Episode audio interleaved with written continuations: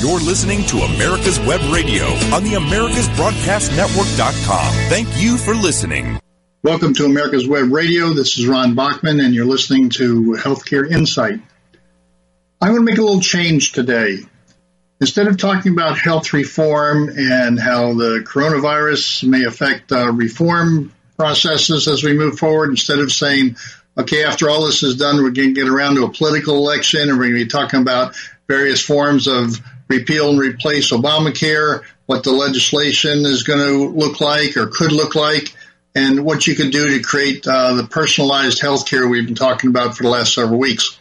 Today, I think the coronavirus issue is so important that I'd like to focus on it. Now, I know that America's Web Radio has other medically oriented programs, but I've come across Doctor David Price from Cornell University, and he has a full interview and presentation to other doctors around the country.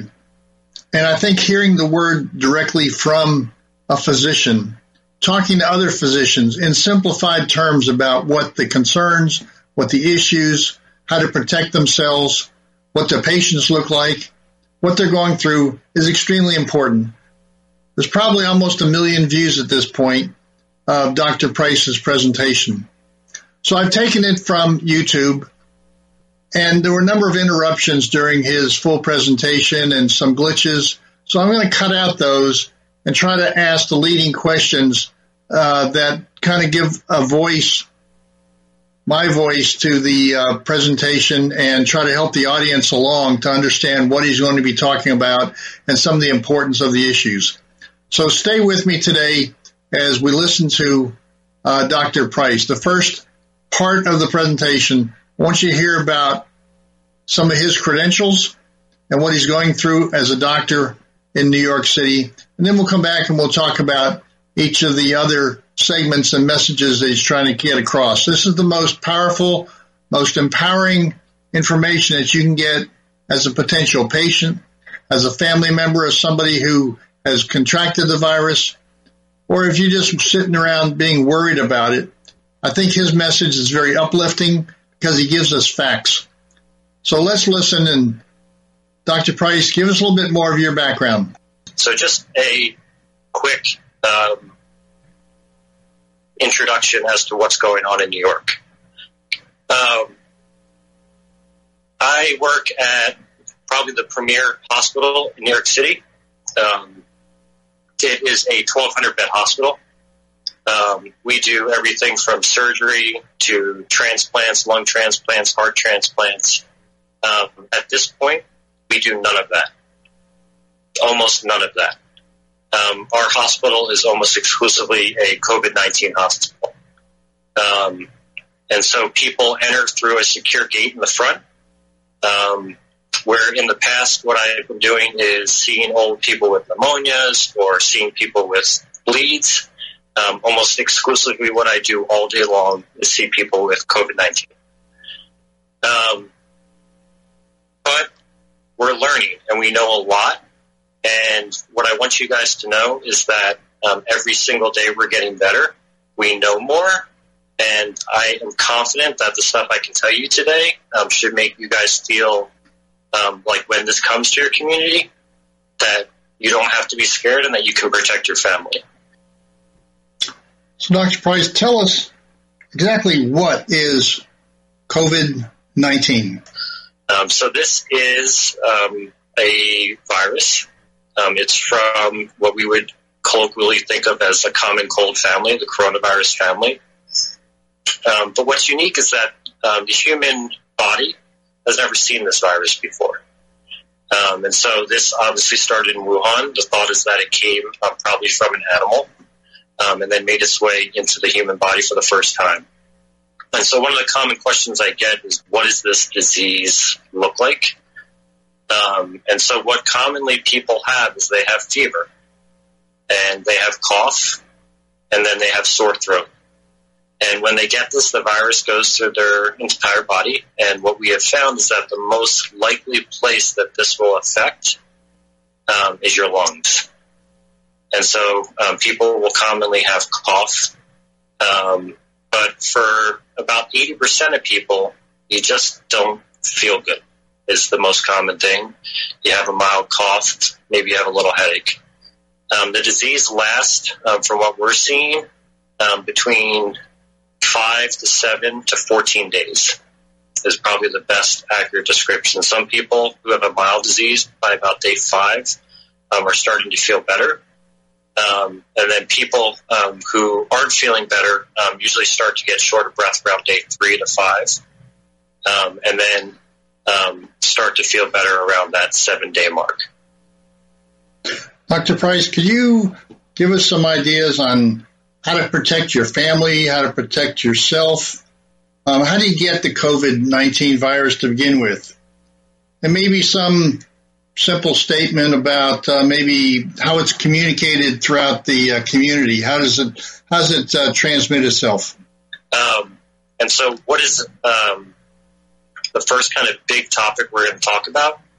Um, and I think the, the reason I wanted to have this call is how to protect your family. Um, and I think we've learned a lot, and I want to kind of share um, all the stuff that I've learned so far with you guys. Um, so I think the first thing is, how do you get COVID? Um, and I think that this is really important, and we've really learned a lot uh, over the last couple of weeks to months about how you get this disease. And so the overarching theme is sustained contact with someone who has this disease, which the vast majority is people with fever and aches, or someone who is about to get the disease. So someone in the next one to two days who is going to develop symptoms of this disease. And so the way that you get this is the transmission of the virus almost exclusively from your hands to your face. From your hands to your face. And so it's either into your eyes, into your nose, or into your mouth. So there's a lot of talk about contact or getting it through contact, hands to face. There's also a small thought that it can be aerosolized, that it can kind of exist a little bit in the air. The thought at this point is that you actually have to have very long, sustained contact with someone. And I'm talking about over fifteen to thirty minutes in an unprotected environment, meaning you're in a very closed room without any type of mask for you to get it that way. But to very simply state, the overwhelming majority of people are getting this by physically touching someone who has this disease or will develop it in the next one to two days, and then touching their face. And so that actually, I think, is incredibly empowering. And that's, as I've been in the hospital the last two days, I've, the, the thing that makes me smile a little bit is that I actually know now that I won't get this disease because I know how to protect myself. And so I just want to give you guys a few very, very practical tips to how to protect yourself. So, Doctor Price, I'm really glad, as most of our audience is, that you're not going to get sick. You know how to protect yourself. Give everybody out there listening the same four rules so that they won't be able to get sick. They can protect themselves. They can be empowered. Okay, a simple statement of fact. COVID is in your community. I'm going to say that again. Whether you live in Texas, whether you live in Tennessee, whether you live in Florida, it is in your community right now. That is not to scare you. That is to just tell you so that you can then take the steps that I'm talking about and not be scared. So the first step, which I think is incredibly clear, is to become a hand Nazi. Know where your hands are and know that they're clean at all times. So very simply, for what this means for me in the city is that I walk around with Purell. So walk around with Purell. And so every when I leave my apartment, everything that I see that I'm going to touch, I make sure that I Purell first. So when I leave my apartment door and I go to the elevator, it's okay that if I touch it with my hand, but then I Purell it. When I go downstairs and I open the door, you can touch the door. You can open it with your elbow, but if you touch the door, then I make sure to Purell it. So we know that if you keep your hands clean, that you're not going to get this. The second point is that this is not a disease that we're getting because someone is sick and touched something and then an entire community of ten people get it because they touch that. It's mostly from sustained contact with people who have COVID nineteen. Out of abundance of caution, we also make sure that everything we touch, we're cleaning our hands. So that's the first thing, is become a hand Nazi. Everything you know about your hands, just keep them clean, and you will not get this disease. The second thing is you have to start psychologically working on the connection between your hands and your face. So I'm terrible at this. I touch my face all the time, literally all the time. Um, you don't even realize it. You move your hand, you know, you scratch your nose. And so the virus has taken advantage of this. And the reason why everyone gets this disease is because you have sustained contact with someone. So someone at a party has this and you shake their hand, right? And then you touch your face. It's that simple. That is how you get this disease. So what does that mean? I think there's two practical things you can do. One is just to start to be aware of when you touch your face. Atul Gawande, who is a um, uh, Harvard-trained surgeon, I think is very famous, um, actually has a recommendation for people to just start wearing masks. And the idea here is not the mask is going to prevent you from getting COVID, because as I said, it's not a disease that you're most likely getting from the air. But the reason to put on a mask is because, and I do this in the hospital, is you stop touching your face. And so what I would recommend is now when you're leaving your house is to wear a mask. And it's, and I think those two things combined is incredibly powerful and will prevent the transmission of the disease into your family in ninety-nine percent of cases. To know your hands are clean and to not touch your face, period. There are going to be an obscure zero point zero one percent of patients who get it and will just never know.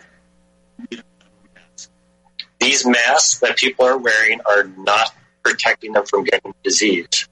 And front care healthline workers need these masks right now. That's not to say don't wear a medical mask. If you have one, that's great. Put it on. But it doesn't mean you have to have a wild supply of masks or N ninety-fives or anything like that. The general community has zero need for an N ninety-five mask. Zero.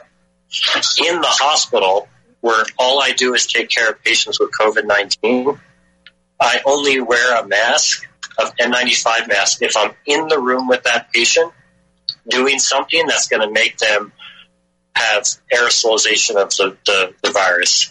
That is no one in the community. So to summarize, always know where your hands are. And what I mean by that is when you leave, just become aware of when you're touching stuff that's not from your protected home environment. So if you're going to go to the grocery store, if you're going to touch the, the cart, just clean the handle. If you go into the store and you see people around, don't touch them. It's incredibly simple.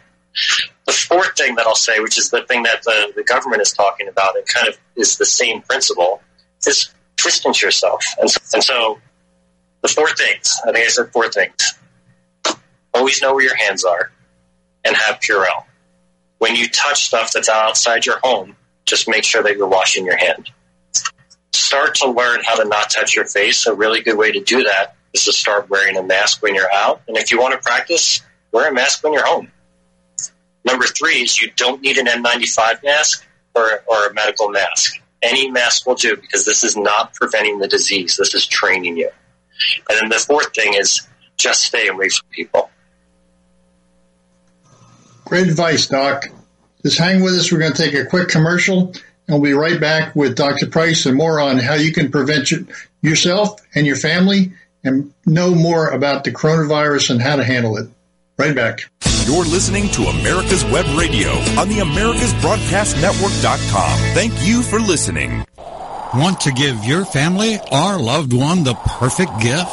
Then go online and check out the Tornado Body Dryer dot com. I love mine and the warm heat air massage it gives me after my shower. The Tornado Body Dryer is super. You'll love it, and you'll love having one in your shower. If your health insurance premium is more than your mortgage, Ellen Deal with Ideal Solutions is here to help. Whether you're a small business owner, individual, family, or baby boomer, email M A G A forty-five C A G at gmail dot com and I'll respond with three easy questions to help you determine if you can get away from Obamacare. As a twenty-year veteran of the insurance industry, I'm here to help with all your insurance needs. Email Ellen Deal at M A G A forty-five C A G at gmail dot com. Welcome back to America's Web Radio, listening to Healthcare Insight. And we're talking with Doctor David Price from Cornell University. He's got a very powerful, very important message for anybody out there listening. How do we take care of ourselves? How do we take care of our family members? How do we keep from being scared? How do we recognize that our neighbors are not our enemies? Is this, is this virus every place? Or is it just in some of the hot spots that we need to worry about? Doctor, give us some of your insights. So I think this, when you understand those four rules, the next thing that I think is so important becomes true. You don't, you don't have to be scared of the outside world now. You don't have to be scared of your neighbor. And I've actually found that to be incredibly liberating right now. So in New York City, um, we're receiving food from delivery men. Um, we have to go outside to the grocery store. Um, it's a time when we're all really scared. Um, and I think it's what makes it worse is to when you go outside and to look and think that the person next to you is going to somehow harm you or harm your family. But when you know that the only way you're going to get this disease is if your hands are dirty, and that if you touch your face, and that if you are way too close to that person, that becomes incredibly liberating. And then all of a sudden, the person at the store is not your enemy. If there's someone who's going through this with you, the delivery person is not your enemy. They're a hero. They're going out and, and delivering food at a time when there's a communicable disease that they don't understand. The mailman is a hero. You know, these are people that we have to, the same way we're acknowledging and celebrating healthcare providers. When you understand this disease and know exactly what to do to prevent getting it, then it allows us for the next couple of weeks to months to be able to, to sustain the system that we have. We have to be able to have mail. We have to be able to get delivery and seamless in New York City. It's the only way we eat. Um, but if you can protect yourself and you know your family's safe, then I think that's empowering. And so what I would highly encourage you guys to do as the country is shutting down is find your isolation group, find your um, your your group of three people, four people, your family, um, and set boundaries. That is it. The people who are going to get this are people who are maintaining large social circles at this point. So what did that mean for my family? But there's no one coming in and out of the house. They can still go to the store, and you can go to the store without any fear because you know if you wash your hands and you don't touch your face, you're not going to get this disease. And so it's very important at this point to keep your social circles small. Don't be putting yourself in a situation where you have a lot of contact with a lot of people because it's just a vulnerability. You don't know.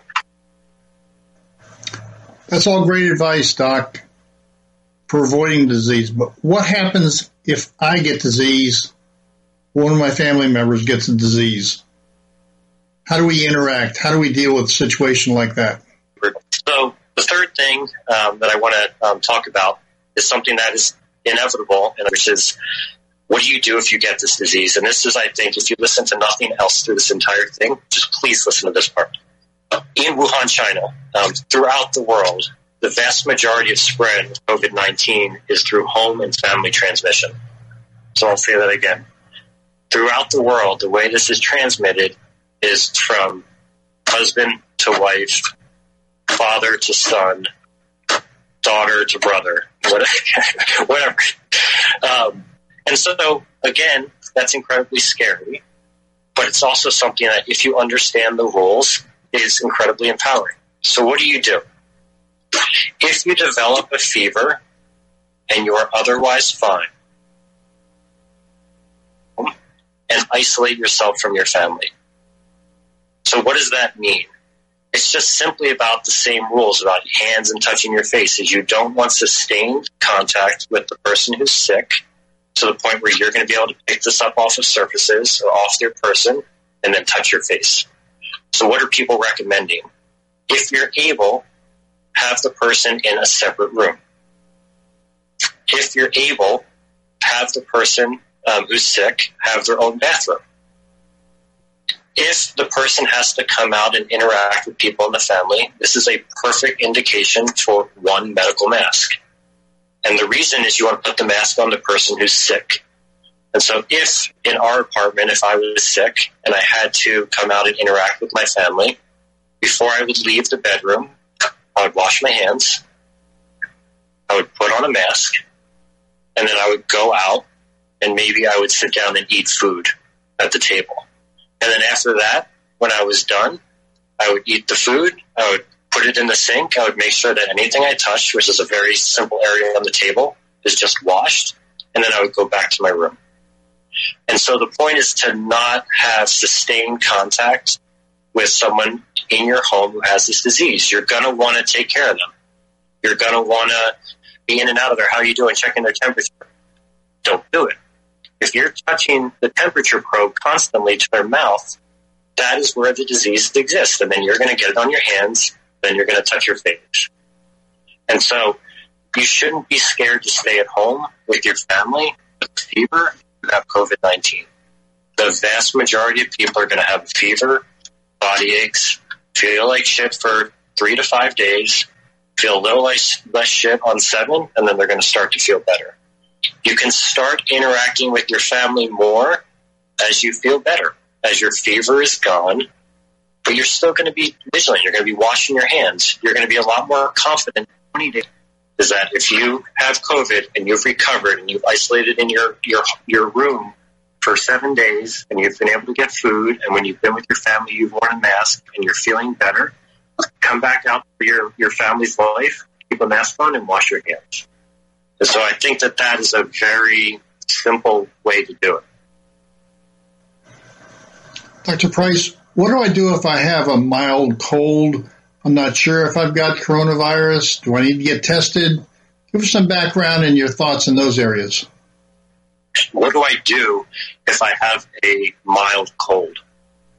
And so I think given how rampant COVID nineteen is at this point, I think if you have something that feels like a cold or you feel like you're getting sick, is take the precautions like you have COVID nineteen for one to two days. If in one to two days you're feeling much better, and this is like the thousand other colds that you've had in the past year because you have kids, you don't have COVID nineteen. And then you can go back to your completely normal um, living at home life with your family.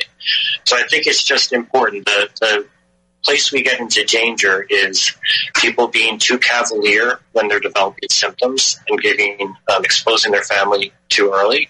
And then when they get fevers and they're staying at home, is that they're having too, too much interaction with your family. You can have COVID nineteen in your house and everyone else not get it and be protected and completely safe. There are a couple exceptions to that, and I think this is important. If you have a vulnerable population in your family, so if you're living with your um, lovely ninety-five-year-old grandmother, um, if you know there's someone in your house who had recent chemotherapy and someone in the house gets sick, you need to find another living arrangement for that patient or practice incredibly, incredibly strict isolation of that family member. We know that the, the older population is the, the sickest population um, when they get this disease.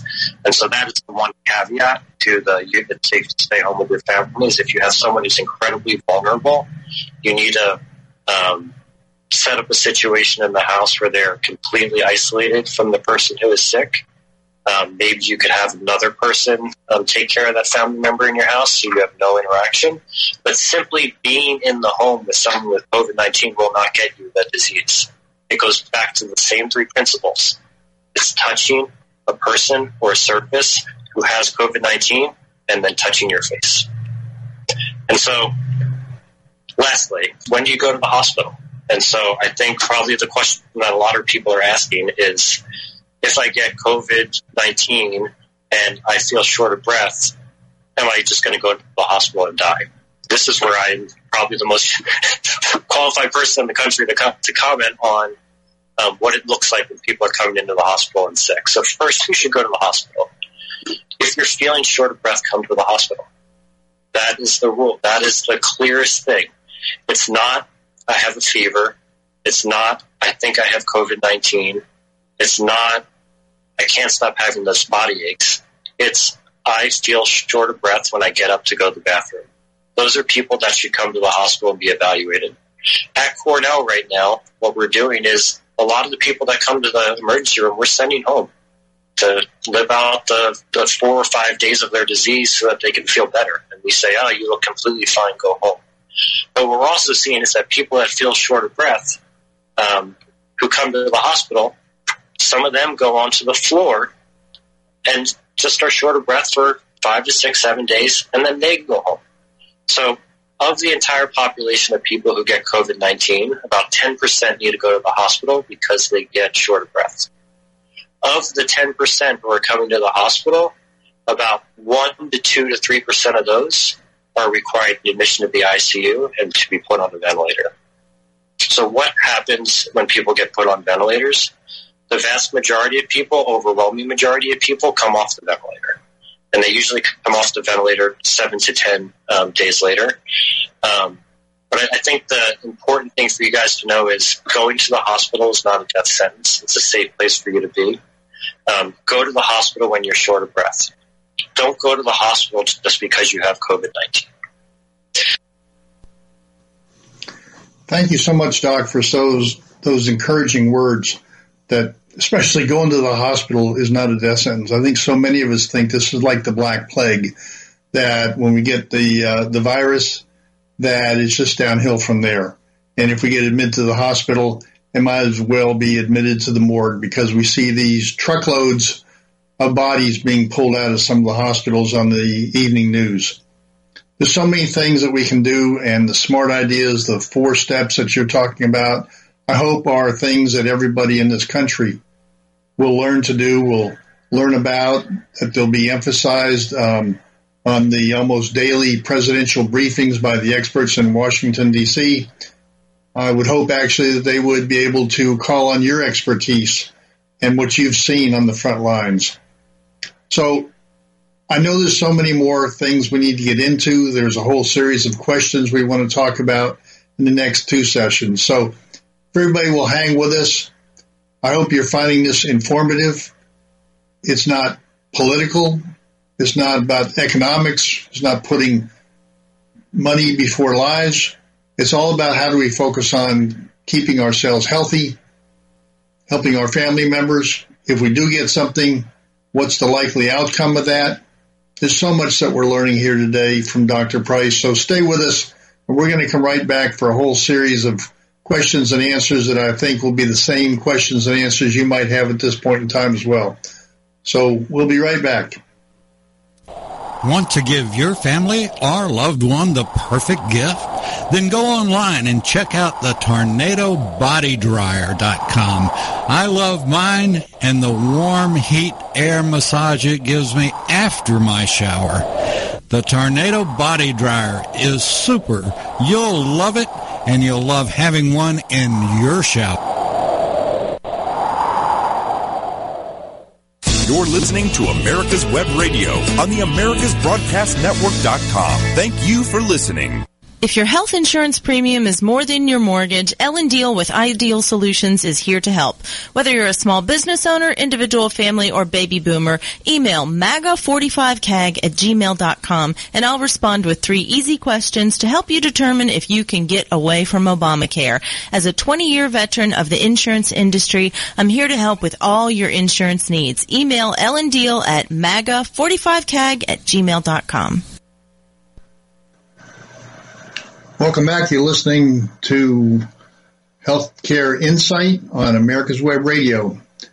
And we're hearing the responses and comments from Doctor David Price, who is a physician in New York. He's on the front line seeing this. He's one of the heroes that we keep talking about and hearing about and seeing about. Maybe many of you listening and have family members just like Doctor Price. But he's giving us the real lowdown, the real nitty-gritty of what's happening uh, on the front lines in the hospitals.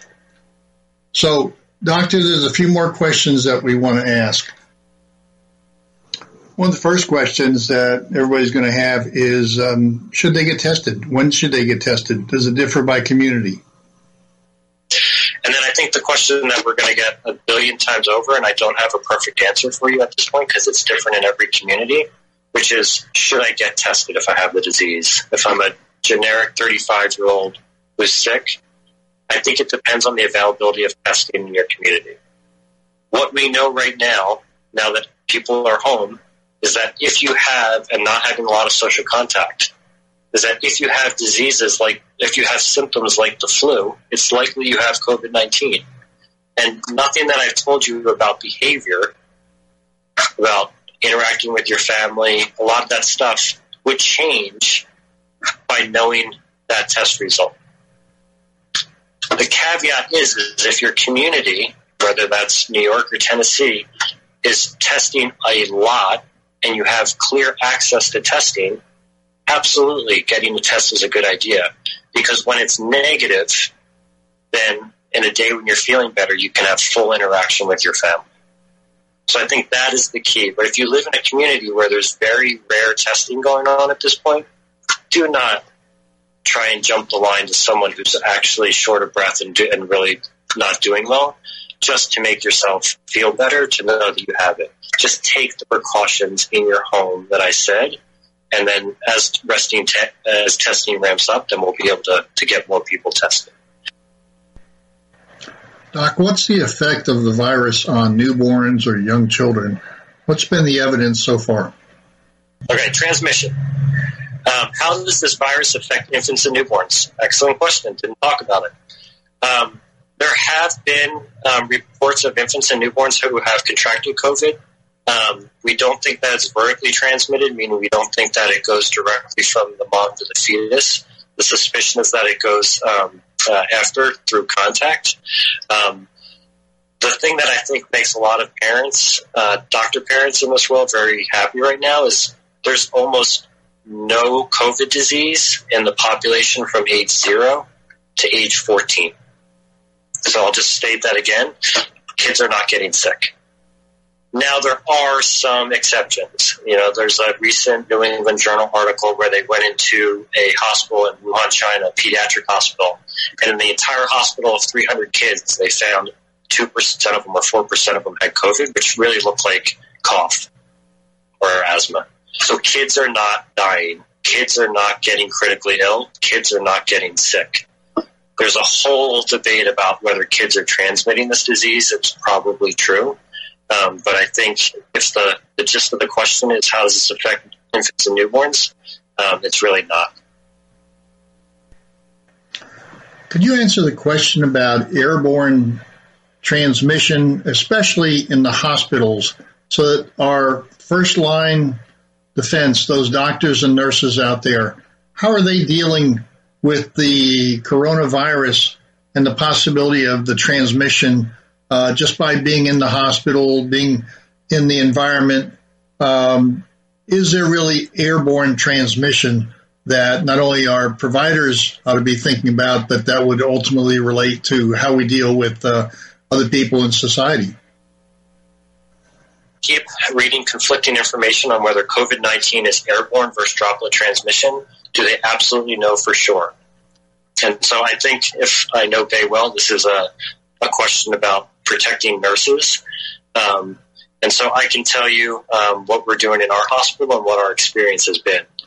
And so um, what we know is that the vast, vast, vast majority of COVID nineteen transmission is droplet. Getting a droplet, so something that comes from your mouth, either goes onto your hand or falls onto a surface and then is very quickly taken up, touched, and put on the hand, and put on the face. So what does that mean, Bay, in our hospital? And so the only time that we wear an N ninety-five mask, which is to protect against airborne transmission, which is getting it just from particles in the air, is when we're doing something to a patient to make them spit a lot. So when we, like, suction them or we do something to disrupt them, that's the only time. The vast majority, ninety-nine percent of the time, or ninety, that's not true, eighty percent of the time that the nurses are in the room with a COVID patient, they're just wearing a simple surgical mask. Only when they're doing things that are going to make them have to get secretions out or spit, which is called an aerosolizing procedure, are we uh, using N ninety-five masks. So the direct answer to your question is there's probably a small amount of airborne spread um, for nurses, and I know we have a lot in our family. In Hong Kong and Singapore, doing those precautions, which is only wearing a surgical mask when seeing a patient and only wearing an N ninety-five when doing an aerosolizing procedure, there was zero transmission to healthcare providers. We do have healthcare providers who are getting sick, and they're getting very sick. The people who are getting sick are one very clear population, which is healthcare providers on the front line who are having extensive contact with patients and not protecting themselves.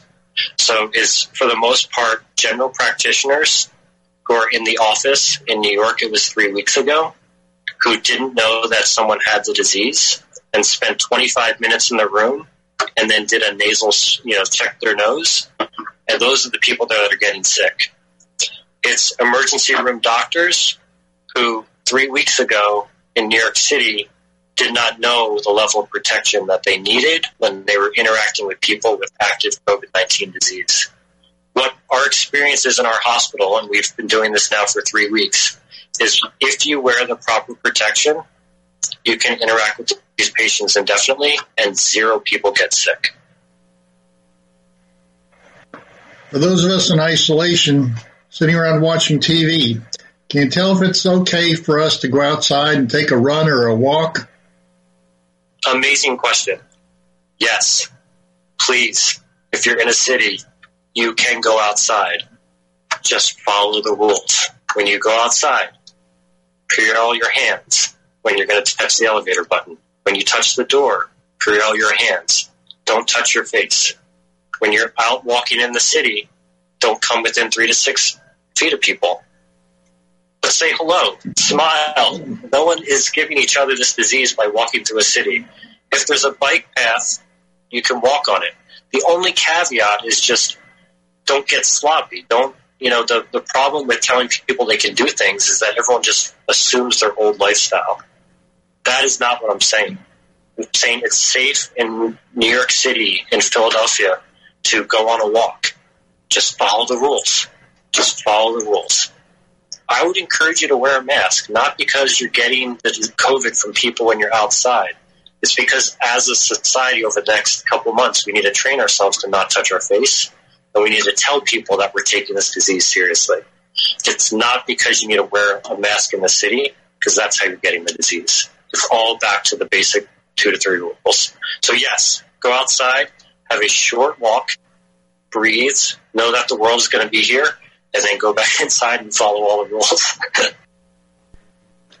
Doc, what you're thinking about deliveries, groceries that are, are delivered to your house or anything else that might uh, be delivered, because so many people these days are doing takeout. They're trying to figure out how to get things delivered to their house, groceries, or whatever it is. Uh, that's been a trend for a long time, but it's actually, of course, sped up a lot because so many of us are isolated and don't want to go out and are fearful about going out. So how should we handle that? And is it necessary that we have to wipe down the groceries or the bags that we get delivered to us? Is this disease is a wimp. Coronavirus is a wimp. It dies as soon as you disinfect it. I think the general um, answer to that is no. Um, I think that, you know, if you live in New York City, um, where there's a lot of um, contact with stuff that you're getting delivered, I think it's a reasonable idea to have the delivery person leave the food that they're delivering to you outside your door. Um, you could probably pick it up with a, a glove and then just open the, the bag and all the inside contents are fine. That's an overabundance of caution, but I think is reasonable. What you don't want to do is high-five the delivery man. You don't want to shake the delivery man's hand. You don't want to pick up the, the plastic bag that you're getting seamless and, you know, have a, a huge, long interaction with that bag, because of course it's possible a delivery person has COVID. But again, if you follow the rules and everything you touch, you just clean your hands, you will not get it. Continue to order food. Um, but no, I don't think you have to have routine grocery swipe down. Doc, what about my clothes? If I go out and have any exposure to the general public, do I need to come home and wash my clothes, clean myself off, change my clothes? What do I need to do? I need to change. Absolutely not. Absolutely not. That is a recommendation for healthcare providers, like for me, who um, I live in rooms with COVID patients, you know, for twelve straight hours. Um, for me, I will take off my clothes and wash them, and I have a whole procedure for that. Um, for people who are generally going out, who are following the rules, wear your clothes. That's no problem. Doc, if you do become sick, how long should you wait before you go to the hospital? Um, so I think we uh, loosely addressed it, but I'll directly address it, which is, don't go to the doctor, don't go to the hospital. Um, the only rule for going to the hospital is if you're short of breath. What is amazing now is the during the COVID um, outbreak is the use of telehealth. And so by far, if you feel sick and you're a little nervous, um, whatever your healthcare um, provider is, for us, it's, you know, I work for Weill Cornell. We have Weill Cornell Connect. Um, we have an army of doctors who are at home waiting to take your call, who will tell you Um, that you have uh, uh, nothing, or that you have COVID nineteen and you should stay home. So do not go to the doctor. Um, do not go to the hospital. Um, I would encourage you to use telemedicine, which is completely rampant right now because we have a ton of doctors who are at home and will take your call over the internet. This is such great information. I feel like we're drinking from a fire hose. There's so many things that people need to know to be able to deal with their everyday life, as well as deal with all the anxiety and concerns and avoiding the depression that can come from these times of total isolation and wanting to be with your family, wanting to be with your kids or your grandkids. So this is enormously helpful, Doctor. And um, I hope, again, those people listening will stay with us for our last segment. We've got a lot of more uh, pointed questions uh, that people have that I'd like to ask. And I know the doctor is going to give us some great answers to this. So if you're trying to figure out how to live with all this, how to survive through this, and even thrive through this, because there's some good things that can turn out, how you uh, better deal with your kids through the internet, how you can have um, FaceTime, how you can uh, make connections to people that normally would be at work, but now they're at home, so you can make phone calls to friends and family. Just tell them that you're thinking about them, Uh, that you hope they're doing well. And that kind of social connection can be a little different for us, knowing that everybody is in the same boat. Uh, so stay with us. Let's take this quick commercial break, and we'll be right back for some more great answers to questions. You're listening to America's Web Radio on the Americas Broadcast Network dot com. Thank you for listening. Welcome back to America's Web Radio. I'm Ron Bachman, and you're listening to Healthcare Insight. And today's lessons on Healthcare Insight is really about uh, the coronavirus and how a doctor on the front line is dealing with the situation, what he sees, what his recommendations are, and ideas in support of how you can benefit from his experiences in the hospital and with corona patients, so that you know how best uh, to move forward, how to overcome some of the problems and issues that you may face. And one of the big issues that many people are still uncertain about is, what about the incubation period? Once you've come in contact with somebody who may have the virus or has been tested uh, positively uh, after you've had some contact with them, what's the incubation period that you have to worry about as to whether or not you've been truly exposed to something and you're likely to come down with the virus? Incubation period, if no signs. No, uh, John, I think um, the incubation period um, is probably dependent on exposure. And so people who are exposed to a lot of disease, like an emergency room doctor who interacted with a patient for a long period of time without any protection, could be anything from a couple days, to someone who um, doesn't, um, who has an interaction with someone with very mild symptoms, and it can be upwards to fourteen days. Um, which is where the C D C recommendation is for people to stay home for fourteen days. And then there's been the rarest of um, uh, reports of it being beyond that. So I would say if you had a casual contact with someone um, and you, you don't feel sick at fourteen days, then you probably are not going to develop COVID disease. Here's another question. What about the um, age factor? How does it differ by age, and how does it attack people in different ways? Is everybody susceptible to this? Again, everyone listen, please. Listen to what I'm going to say. This disease affects everyone who's not in the age group of zero to fourteen. So twenty-three-year-olds, thirty-five-year-olds, forty-five-year-olds with zero medical problems are getting this disease. People like that are coming to the hospital. People like that are going on ventilators. There is a very evil narrative early in this um, disease that said that this is only a disease of old people and people who have hypertension or people who have diabetes. That is not true. I can tell you because all I do is take care of patients. It hits the entire spectrum of ages. So that includes older people who do worse. We see a little bit more older people. We see a ton of thirty-five-year-olds, and we will understand it someday, but we don't understand it right now. And so it's not to scare you. Just follow the rules. If you can get this disease from age twenty years old, maybe sixteen years old, all the way up to age one hundred five, and you can get sick and end up on mechanical ventilation, on a ventilator. The younger you are, the less likely that is to happen. The older you are, the more likely that is to happen. But we see young people who get really sick, and we see old people who do just fine. And so, Chris, I don't think we know exactly um, why young people are also getting sick, but it's just to say, follow the rules. If everyone does it, you're going to be fine. You're not going to get the disease. If you get the disease, follow the rules. You can protect your family. Most people will be fine. If you're short of breath, go to the hospital. So I'm just trying to make it as simple as possible. Doc, tell us again about the symptoms of having the virus. And if you just have a cold, are there any medications you shouldn't be taking that might um, exacerbate the situation should you actually have the virus?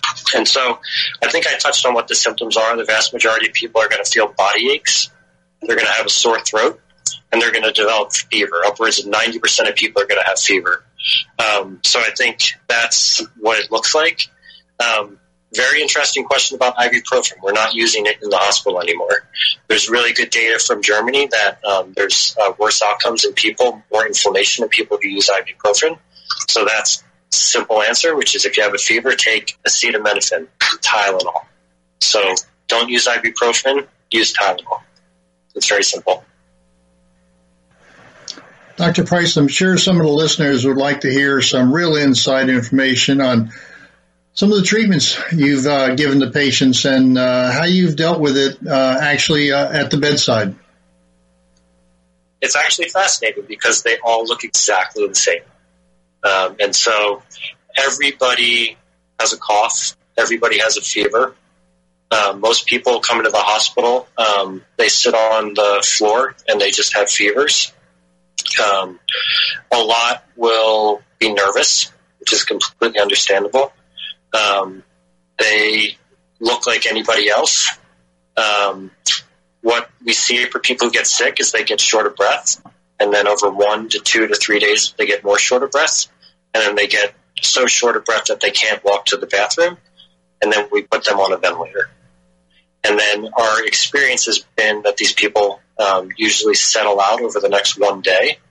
And then between seven to ten days later, barring a complication, um, we're able to get these people off the ventilator.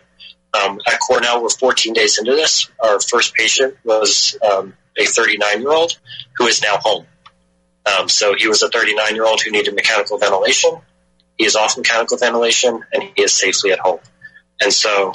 Um, You know, this is dealing with these patients is, for a doctor, incredibly simple. They all look the same. They all get the same treatment. For them, it's scary, and it's our job to kind of make them a little less scared. And when I tell every young person or old person that I have to put on a ventilator is we're putting you on because we're going to get you off. And I think that's true. So if you have people or you know people who are sick and they're short of breath, they shouldn't be scared. They should go to the hospital, and we will take care of them. Doc, what you're thinking about homemade masks, and if anybody uh, listening in has some actual masks, either surgical masks or the uh, N ninety-five mask, uh, what do you think they should do? I think what I would say is if you um, – what's the main role for a homemade mask at this point um, should be for you to use so that you can free up if you have medical masks so that you can give to hospitals or friends who are medical providers. So if you're sitting on a stash of N ninety-five masks, you don't need those masks. You do not need those masks. So I would – if you have a homemade mask or handkerchief – and you can wear that, that would allow you to give those masks to your friend who's a doctor, your friend who's a nurse, your friend who's a respiratory technician, so that their hospital is adequately equipped. Here's another question that people have been asking. Is there going to be a second or third wave? How does this thing progress into the future, and what should be anticipated about being the so-called new normal? Yes, so I think this is incredibly predictable. Um, and so um, I think social distancing will be for um, months to potentially a year, um, which I know sounds like a lot, but I think the, the experience from Wuhan, um, the experience from um, Singapore, the experience from South Korea, um, is that the first thing you do is you flatten the curve. Um, the first thing you do is you bring down the amount of cases so hospitals don't get overwhelmed. And then by human nature, people will become a little relaxed with their social distancing. And so there's a, then a second small spike. And then after the second small spike, um, it usually comes under control in the population. And so I think social distancing is something that you need to just put in your brain. Um, I think it's something that is just the way of life for the indefinite future. But now that you know the rules, it's not something to be afraid of. It's just a different way of interacting. And as this becomes controlled over the next three to six to nine months in this country, then you'll know exactly who you'll be able to hug. You'll know exactly who you'll be able to touch. You'll be able to, uh, I think, feel better.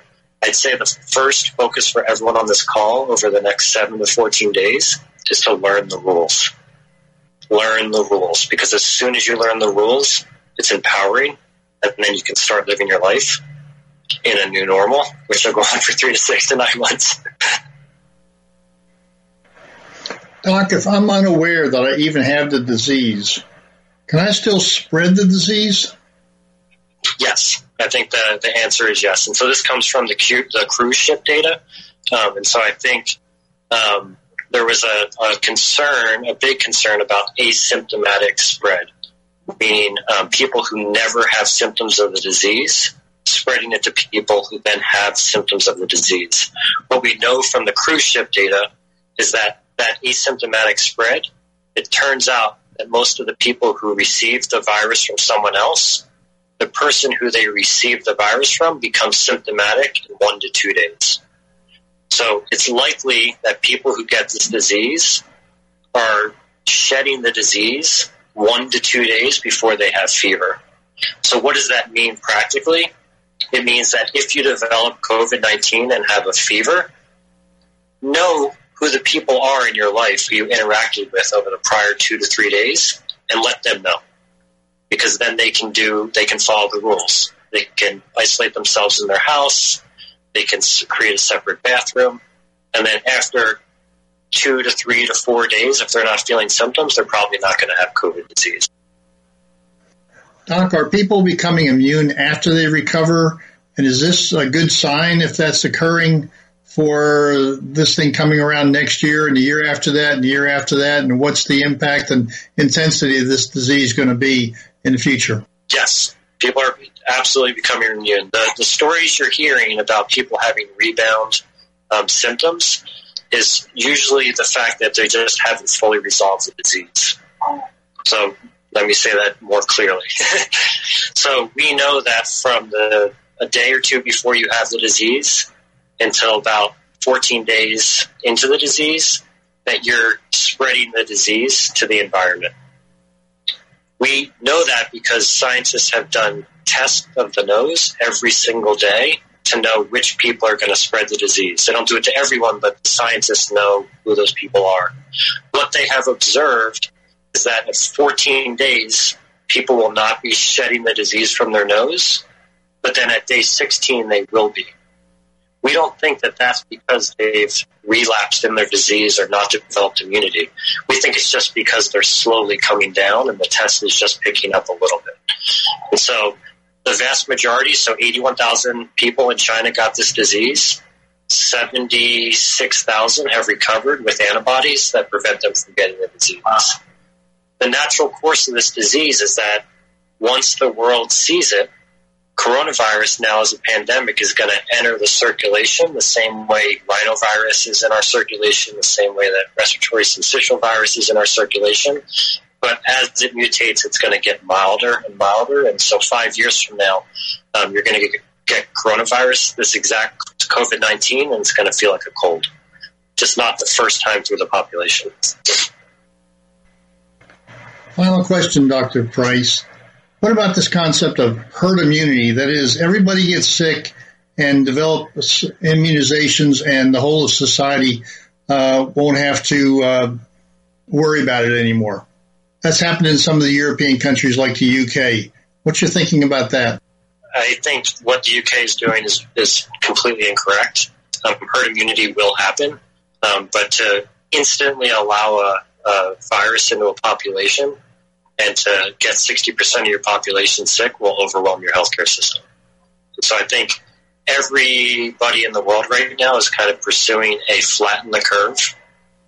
People will get sick. Let's decrease the amount of people that will get sick. And over time, eighteen months, the population will develop some herd, herd immunity. The disease will get more mild. Um, and, uh, uh, yeah. No, that's not a, a strategy for right now. Well, that's Doctor David Price from Cornell, physician on the front lines. We thank you, David, for giving us this insight and this hopeful bit at the very end of saying this is going to pass, it's going to get weaker over time, we're going to get natural immunity just like we have to everything else, and it'll be very much uh, like the flu or a common cold uh, maybe a few years from now. And we may have some immunizations and some therapies that will help us along the way. Well, join us again next week, Thursday at eleven o'clock on America's Web Radio for Healthcare Insight. We'll be talking more about the healthcare issues of the day and also about health insurance reform, which has been the core of much of what we've done over the last year. We'll get back to that next week, but I thought this was really important to have this interview with uh, Doctor Price. So we'll see you next week, and thank you for listening. You're listening to America's Web Radio on the Americas Broadcast Network dot com. Thank you for listening.